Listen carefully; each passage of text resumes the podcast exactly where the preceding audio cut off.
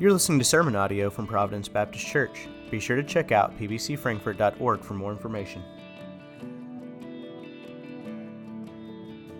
If you have a Bible, uh, we'll be in 2 Peter 1 today.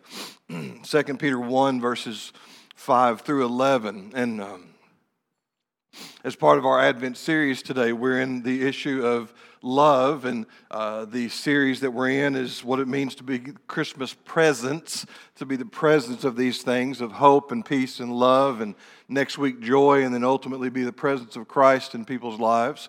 So we're going to be talking about love today from 2 Peter 1 5 uh, through 11. Now, I'll go on and tell you this will be a little bit different maybe than the other two because we're not just going to dwell on the teaching of love that's found in this passage, but on all that's around it, both preceding and afterwards. Because what's, what precedes Peter's uh, admonition to love here and, and, what comes after his admonition to love here in this passage uh, are things that are equally important um, as, as just the issue of what it means to be the presence of love for people. So we have to kind of get all that right today uh, for it to make sense. Um, love, everybody wants it. Um, very few people probably know exactly what it feels like or exactly what it means and, and we're bombarded, right, in, in all aspects of our world about what love means. From songs, Tina Turner said, What's love got to do with it? Jon Bon Jovi said, You give love a bad name. Dionne Warwick said, All the world needs now is love, sweet love. We have all these little sayings that we use. The course of true love never did run smooth, right? If you love something, set it free. If it comes back, it was yours. If it doesn't, it never was. Love is friendship on fire. Love at first sight. Better to have loved and lost than never to have loved at all. We, we filter through all this stuff in our lives of song titles and lyrics and quotations and little anecdotes. And all the while, most people are really searching for, even Christians sometimes, really searching for what is the real essence of, of love? What does it really mean? And so, as we prepare to look at this today, what I, what I ask you to do is uh, to, just to kind of take a moment and, and, and ask God to rid yourself of all that preconceived notion. Ask God to rid yourself of all that in input and impact that the world often gives us. And as we talk today about what it means to be the presence of love for people, just let everything else fade away and let God's word, the truth of His word, let the power and the presence of His Spirit in our lives in this place today really be what helps us accomplish understanding what it means to be the presence of love in people's lives. If you look at 2 Peter 1, verses 5 through 7, we're going to start there today uh, with our first segment. And Peter writes this In view of all this, make every effort to respond to God's promises.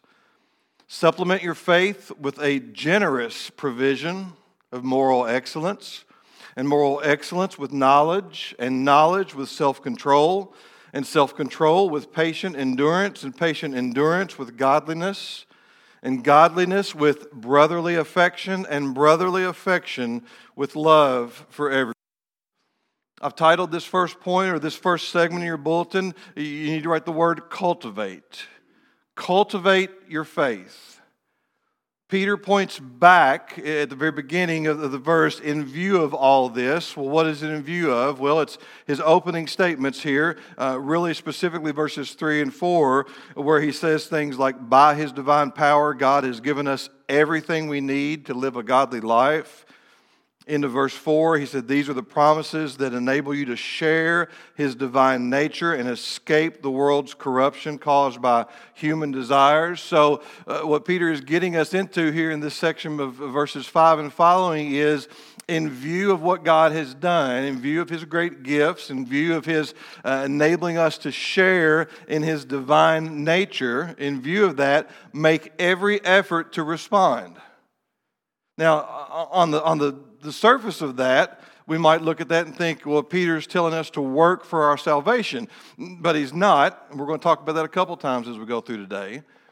Peter's never describing here a works based salvation. He's never describing here that the effort we make is to somehow get God to love us more or somehow to get God to do more for us, but it's that we make these efforts. We work on this journey of spiritual maturity because of what God has already done for us. You don't earn any more love from God than what He has displayed in Jesus Christ. You don't earn any more grace from God than what has been displayed in, in, the life of Christ through the cross and the resurrection. And so when he says make every effort, yes, he's describing a willingness. Yes, he's describing an, an eagerness, a zealous nature to want to, to act or live but it's not to earn something from God. It's to understand that that is evidence that we understand what God has indeed already done for us. And so I chose to cultivate, that we are to cultivate our faith, um, because the very idea of being born again is this that God seeds us, S E E D S, He gives us a new seed of the Holy Spirit when we trust in Him by faith. You and I are not born again by being born the same with just some minor modifications. We are born again. And to be born again to new life requires uh, the very newness of a new seeding. Uh, the idea of the seed in the scriptures is very prevalent throughout both Old and New Testaments. I'm going to talk a little bit about some of the Old Testament uses, but uh, in, in Jesus, when he teaches about the parable of the sower, some of you all are maybe are familiar with that. The sower goes and he scatters the seed, and in that parable, the seed represents God's word, and he scatters it all over in, in these four different type of soils, only one soil really being the, the soil that receives it and does something with it, but there the seed is the, is the word of God. Jesus elsewhere tells a parable of the mustard seed. If you have faith like the mustard seed, the tiniest of all seeds, and it's a parable, therefore, saying a seed represents uh, the measure of our faith. But then there are other places in Scripture where it takes on a more human type of an understanding. In Acts chapter 7, Stephen is giving this speech to all those around him, and he talks about Abraham's descendants. And the word that is used for descendants in verses 5 through 7 is literally the Greek word that means seed. In Galatians 3:29, Paul writes, "Now that you belong to Christ, he's writing to both Jew and now that you belong to Christ, you are the true children of Abraham. Again, the word children there literally meaning the word seed in 1 John 3, verse 9, those who have been born into God's family do not make a practice of sinning because God's life, God's seed, is in them. And so when we are born again, God literally reseeds us with the power and the presence of the Holy Spirit. And so what we understand from seeds, we live in a uh, agricultural sort of uh, uh, area, uh, certainly within the New Testament times, it would have been a, a largely agricultural area. What people understood is that to plant a seed then requires cultivation for that seed to reach its full potential. That's true. You can sometimes just scatter seeds and things grow. We, we had an unfortunate uh, pumpkin one year that just, we just kind of left outside after Halloween, didn't really do anything with it. And uh, the next year we had a pumpkin vine pop up because those seeds took root and we had a pumpkin vine. But one thing that is about that story, we did not cultivate any of that vine, and those pumpkins did not reach their true potential because we didn't really want pumpkins. So we just kind of let it grow and uh, mowed it up. Even a, even a seed that is scattered and just kind of develops into a growth on itself needs cultivation to become what it needs to become. And so, the effort that, that Peter says here is an effort that we make in view of what God has done to respond with eagerness, with a vitality, uh, with an urgent desire to, to respond to God's promises. And so, we're going to kind of walk through this list very quickly here in verses 5 through 7, but follow along with me there.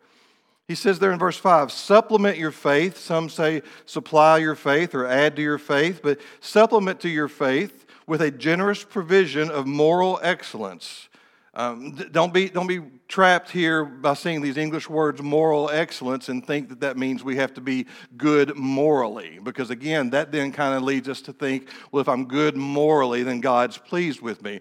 This phrasing of moral excellence is talking about possessing or uh, displaying the excellence of God in our lives. If you look at verse 3 in this same chapter here, uh, by his divine power, God has given us everything we need for living a godly life. We have received all of this by coming to know him, the one who called us to himself by means of his marvelous glory and excellence. So in, in verse 3, Peter says, God is the one who possesses excellence. And then in verse 5, he says, add excellence to your faith. Why? Because God has given you his excellence. He's given you the ability to do what you need to do to uh, pursue this. Um, I, am sure I'm not unlike many parents who uh, sometimes when you open up the doors to your kid's room, you cringe a little because you see everything that's on the floor or well, what's supposed to be in the dresser is hanging off the edge of the bed or whatever else. And some of you may be like me. Sometimes I open that door and I cringe. and, and I don't necessarily cringe because it looks that way, but I cringe because I think, we've bought you stuff. We bought you Rubbermaid containers. We bought you totes. We, we purchased things that were just the right height to slide under your bed to put your shoes in or your Legos in or whatever else. And so the frustration as a parent comes we've provided you with everything you need to accomplish this. Now, now think with Peter's words what God must say. That in verses 3 and 4, again, Peter says he's given us everything we need to live a godly life. He's, he's invited us to share in his divine nature. And so I think God sometimes is, is looking at us not in a critical, frustrating way, but just to say, I've given you everything that you need for this. I've given you the ability to add moral excellence, to live excellent in your life, and add that, supplement that to your faith. He, he moves on. He says, To moral excellence, we add knowledge. Here, knowledge is not just merely knowledge of facts, but it's an experiential knowledge. In other words, it's a knowledge that comes to us when it's something that we know becomes real in our lives. I'll just use an example peace. We, we dealt with peace last Sunday, right? about being the presence of peace. And you can know about God's peace, and you can read about God's peace, and you can quote all the scripture verses about God's peace, and how Jesus' peace is greater than the world, and how Paul talks about being at peace, and so on and so forth. But when do you really know peace? It's when you need it the most. You really know peace when you're in crisis. You really know peace when you're in dismay. You really know peace when you're looking in your life at a, a segment of your life and you go, I just, I don't know what else to do here and God's peace comes flooding in. So, what Peter is talking about here is not just having a head knowledge, but having experiential knowledge of who God is and what He's doing in our lives. He then moves on to add to, to, add to knowledge self control. Self control is listed as part of the fruit of the Spirit. And I don't know about you, but it might seem kind of like an oxymoron. Like, I'm supposed to be under control of the Spirit, but I'm supposed to have self control. And, and, the teaching behind it is this I have self control, meaning that I have control of myself, but I am not controlled by myself. The track with you? It's that I, I have self control of myself, by the power and the provision of being controlled by the Holy Spirit of God. So I don't attempt to have self control in areas of temptation, in areas of sin, in areas of fleshly, worldly desires. I don't attempt to have self control there by my own power, but I have that self control by the Spirit's power in my life. He says, add to that, add to self control, patient endurance. There are two ways to become a disciple of Christ you can crock pot it or you can microwave it. And I'm here to tell you, God is into crock pot discipleship. The journey of a disciple of Christ is a long journey. And you can typically spot people who microwave their discipleship a mile away because their journey looks like this.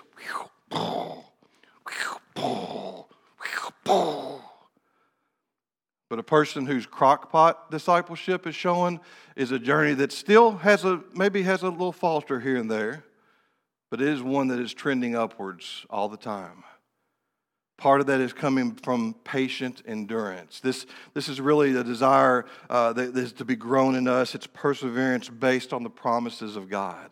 It's handling the pressures of our lives based on the promises of God and nothing else it really kind of connects us back to week one of Advent of where is our hope fixed? When our hope is fixed in Jesus, when our hope is fixed in what is to come and not in this earthly world, we can develop patient endurance because we learn to understand whatever it is that I'm enduring now, I can be patient in it because it is nothing on the scope of eternity. My 60, 70, 80 years is not even a grain of salt on the scope of eternity. And so, to my faith, to these things, I add patient endurance. To patient endurance, he says, add godliness. Godliness here, um, we might look at that word and think, well, that's got to do with our actions. And it does, sort of, but it's really a word that is tied and connected to worship that we live our lives in a godly fashion, meaning that we live our lives in a very worshipful fashion. It's similar to what Paul wrote in Romans 12, 1 and 2, that the, the, the sacrificing of our, our bodies, the, the, the, the, clearing of our mind, the not being corrupted by the, the thoughts of the world becomes our spiritual act of worship. It just simply means that 24 7 we are striving to be in worship of God. Now, that doesn't mean praise and worship necessarily, although if you want to sing 24 7, I'm sure God God doesn't mind. God says He loves a joyful sound, it doesn't have to be on key. But it's really more just of understanding that we are living in a sense where we are continually, our hearts are overwhelmed, our, our uh, we are continually in awe of worship of God. And so, to all that then culminates in this, in, in this understanding of love. He says, to godliness, verse 7, and godliness with brotherly affection. Last week in 1 Peter 3 8, I talked about the phrase that Peter uses there called brotherly love. And I shared with you it was this uh, Greek word elphos, which means that in the relationship you move from the love of a, of a friend to the love of a brother. You, look, you, you move from just loving someone as you might in a friendship way to loving someone as you might a brother or sister in your family. And so we talked about the importance of that, that when we see that kind of brotherly love being talked about in the scriptures within the body of Christ, that's what it's talking about. That our relationships in Christ are to trend from just being friends to being family. And he says to brotherly love add love for everyone. Godliness with brotherly affection, verse 7, brotherly affection with love for everyone. This then becomes love that shows up in our lives that is for those who are outside the body of Christ. You say, well, how, how, how can we make that jump? How do, we, how do we know that one is inside the body and one outside the body? Well, quite simply, just because of the words Peter uses. Philadelphos is word that talks about the family of Christ, the body of Christ, a love that we have for one another. But here at the end of verse 7, when he says love for everyone, he uses that word that you may have heard before, agape. Unmerited love. Unwarranted love. Love that involves sacrifice. Love that involves devotion Love that is given without expectation of anybody else giving anything back to you.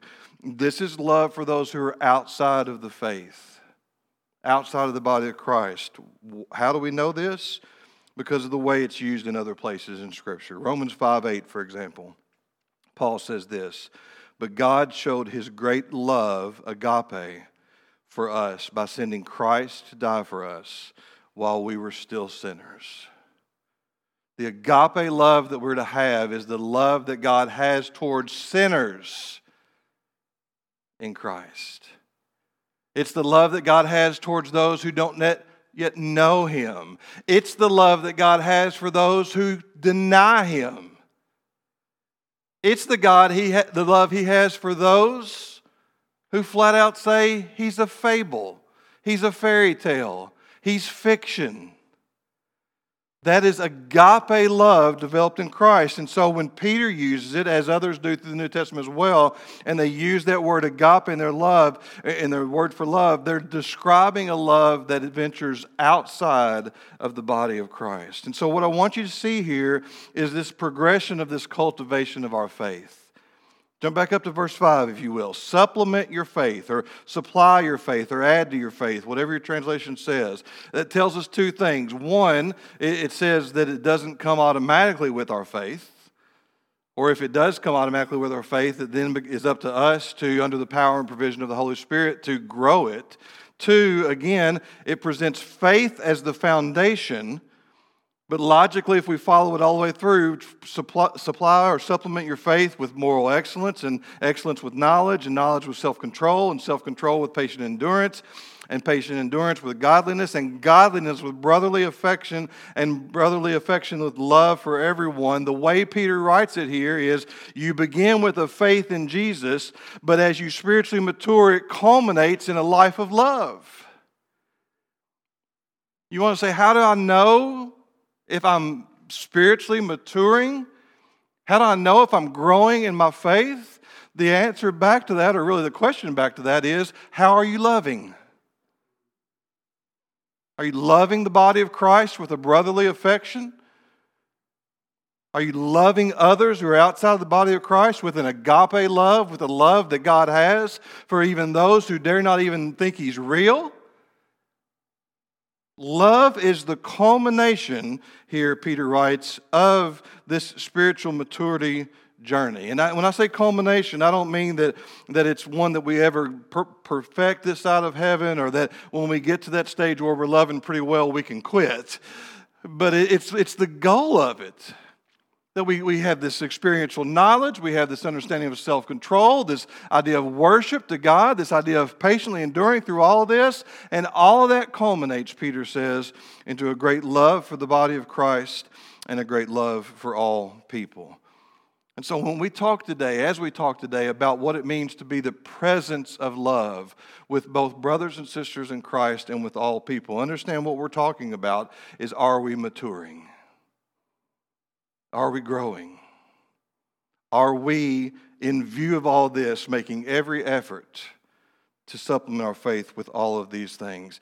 One last thing before we move on. One thing, again, you notice with that progression is Peter builds upon each one. Add a generous provision of moral excellence and moral excellence with knowledge and knowledge with self control, and on and on, meaning that you, you're not going to be able to love without adding moral excellence in your life. And you and I are not going to be able to live godly, worshipful lives without adding patient endurance. And we're not allowed to, we're not going to be adding uh, self control in our lives without adding a knowledge that's experiential knowledge of who God is and what His Word is. All of this is interconnected. We can't just jump to love. Or we can't just jump to self control and say, well, I'll be self controlled, but these other things are going to lack. They're all interconnected, intertwined, and necessary for our spiritual maturity journey. Verses 8 and 9, the second point today contemplate your faith. We cultivate our faith, we are to contemplate our faith. Look at verses 8 and 9. The more you grow like this, the more productive and useful you will be in your knowledge of our Lord Jesus Christ. But those who fail to develop in this way are short sighted or blind, forgetting they've been cleansed from their older sins. I, I, use the word contemplate here because the contemplate just means to, to look at, to study, to with longevity and intently, uh, and with an intentionality, to, to focus on something. And so, what, what Peter does here is he, he, in verse 9, he basically says, Those who fail to contemplate their faith, they've forgotten that they've been cleansed from their old sins, they fail to grow, they fail to mature. They fail to be on this journey. And so the warning is very clear. In verse 8, the more you mature, the more you grow, the more you work in the spiritual maturity journey, he says, the more productive and useful you will be in your knowledge of the Lord Jesus Christ. Remember, knowledge here being experience. So the more you and I work through this cultivation, the more you and I grow and make every effort to do this, the more the knowledge of who Jesus is, uh, the more useful and productive it will be not only to ourselves, but to people around us. It becomes a faith that really truly begins to be lived out. And so the idea here again is of not of not of a, a decreasing line or an up and down kind of line, but of a continual moving upward trajectory of the disciple of Christ. The new birth that we get is not the finish line, but the beginning point. Yes, at new birth, we receive all of eternity. Yes, at the new birth, Jesus says, when you trust in Him, you have eternal life. But nowhere in the scripture does it say, so in light of that, just hang out and do whatever you want. Nowhere in the scriptures does it say, now that you're saved, just kick back, enjoy life. Not a big deal not only in Peter's writing, but in Paul's writing and James' writing and, and whoever wrote Hebrews and uh, on and on and on. What they all say is because of what God has done for you, you're now to work. You're now to grow. You're now to mature. And so the, the correlation here that Peter makes is the more you do this, the more productive you'll be. But the contrast to that is verse 9. But those who fail to develop have become short sighted or blind. Some translations even say short sighted leading to blindness. Uh, literally, the word for short sighted or nearsighted, uh, maybe in your translation, is the word that if you go to the optometrist and they say you're nearsighted, it's the Greek word that means that.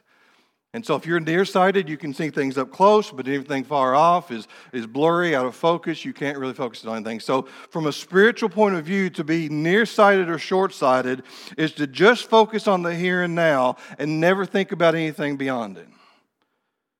It's to live life in the here and now. It's to live life for this moment. Man, is that not the message this world tries to give us today, isn't it?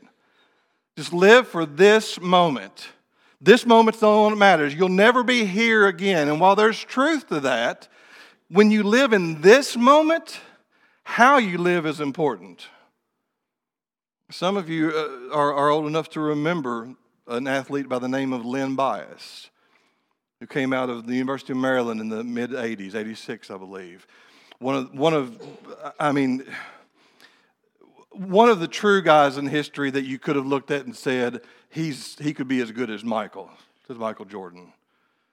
And in living life in one moment on draft night, when he took his first hit of cocaine, his heart blew up and he died. Spiritual short sightedness, spiritual nearsightedness is living as a Christian going, all that really matters is right now. For the Christian, this is never all that matters what matters next week and the month after that and the year after that and all the way up until we enter into the presence of God matters. And so Peter basically is saying here that when we become nearsighted, when we become short-sighted, the temporary things of this world dominate us. And when the temporary things of this world dominate us, we do not grow we do not mature. He, he says it's short sightedness or blindness. Blindness there is just simply the inability to, to understand or to, uh, to understand who it is, God, who God is and what He's doing. And this happens again, verse 9, because we do not contemplate our faith. Look again at verse 9. Those who fail to develop in this way are short sighted or blind. You could actually enter the word here because they have forgotten they've been cleansed from their old sins. A Christian living nearsighted, a Christian living blind is a Christian for which the cross means very little to him or her. The Lord's Supper is just something we do once a month or once a quarter or however you practice it in your church. The resurrection, that's just Jesus coming back to life. It doesn't really mean anything about my new life. The indwelling Holy Spirit, oh, it, it's nice that God gave me that, but honestly, He's sometimes more of a bother than He is a blessing.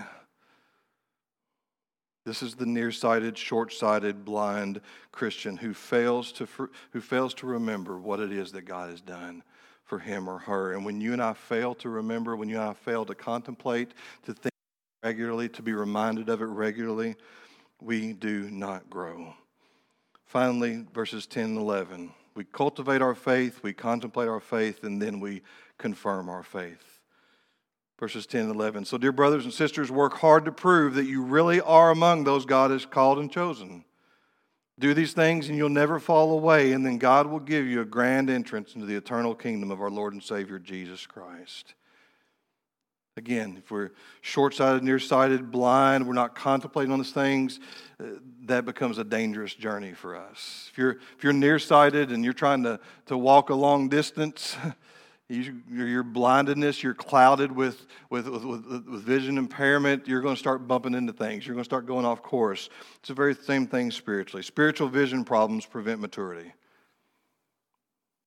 If we're not looking through the right lenses, and those being the lenses of the truth of God's word, the power and the presence of his spirit, we do not grow. And so Peter states work hard Again, on the surface of this, it looks like Peter is saying, Work hard so God will love you more. Work hard so you'll be saved greater. Work hard so you'll receive a blessing. But it's not. It's work hard to prove you're really among those God has called and chosen. It's to put that effort into it.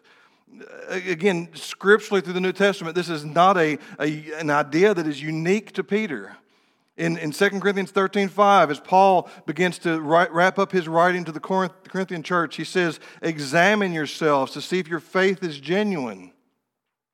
To the church at Philippi in Philippians 2:12, Paul writes there, "Work hard to show the results of your salvation, obeying God with deep reverence and fear." James in his letter in 2:22 says, "Don't just listen to God's word, you must do what it says, otherwise you're only fooling yourselves."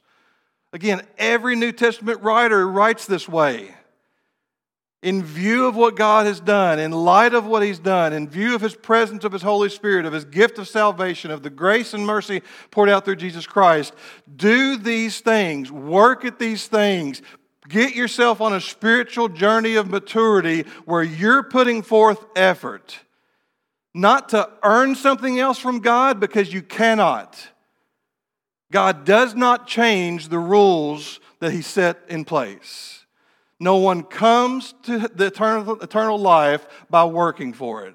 But when we acknowledge we've received it, when we're cultivating it, when we're contemplating it, we begin to confirm it. The spiritual maturity that you and I begin to show, where we supplement our faith with excellence and knowledge and self control and endurance and godliness and brotherly affection and brotherly affection with love for everyone, where we begin to do this, it begins to be evidence that we are saved. It begins to be evidence to a world that scoffs and mocks and doesn't believe that, oh, there must be something real because I see definitive change in them. And Peter states, you do these things and you'll never fall away. Now, some translations use the word stumble, and I think that's probably a little bit better of a translation understanding because when we see a phrase like fall away, sometimes we begin to think lose salvation, right? It's not what Peter's intent here is. He's not saying do these things unless you want to lose your salvation, because the entire context of this passage is about a person who has salvation by the very gift of God. So if they didn't gain it in the first place, they're not losing it by what they don't do. But the context here is about maturity. And so Peter's suggesting as you do this, do these things so you don't stumble, so you don't trip, so you don't have a setback. Because the, the reality of it is, anything in life that we seek, uh, that we're on a journey on, right? That we're seeking some measure of maturity or some measure of perfection. Every time we have a stumble or a setback or, or a, a falling away, as he puts it with the New Living, it, it causes us to lose some ground, doesn't it? Right? January 1st, well, maybe not January 1st, January 2nd, everybody's going to go, I'm going to eat better. And for two days, we're going to eat vegetables and drink green tea and carrot juice.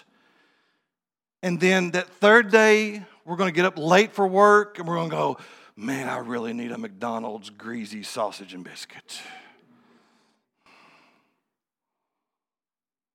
And every little setback causes us a little problem, doesn't it? And, and, and what Peter's really saying here is not that setbacks move us out of the realm of God or move us out of the kingdom of God or move us out of his love. But what he's really saying here, and what all the writers are saying, Paul and James and others, with their writings that, are, that mimic this, is this God doesn't want you to have setbacks. God's desire is not for you and I to stumble. His desire is not for you and I to have moments where we fall away. His desire is that we are consistent in this. And again, I'm going back to the beginning of verse 5. In view of all this means God has given us everything to be able to do it. Because look at the assurance Peter gives, verse 11, end of verse 10. Do these things and you'll never fall away. Then God will give you a grand entrance into the eternal kingdom of our Lord and Savior Jesus Christ. That grand entrance, I, I want you to get this image for just a second. This grand entrance that he uses, that phrase that he uses, is, uh, uh, is terminology that would have been an entrance given to athletes as they entered the arena for closing ceremonies after having been successful in whatever they'd done.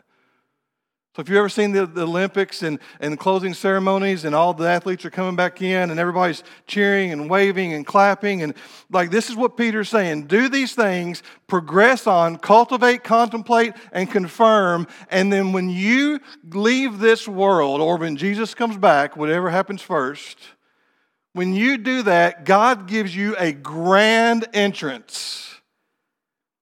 You're going to split into eternity and the heavens are going to open up. Hmm. And the witnesses are going to cheer. And the elders of heaven are going to applaud. And the Lamb is going to welcome you. That's what Peter's saying. God's desire is that you push forward in anticipation of that glorious moment. Now, lest we get it confused, that glorious moment then culminates with us hitting our knees before the Lamb of God and singing his praise forever.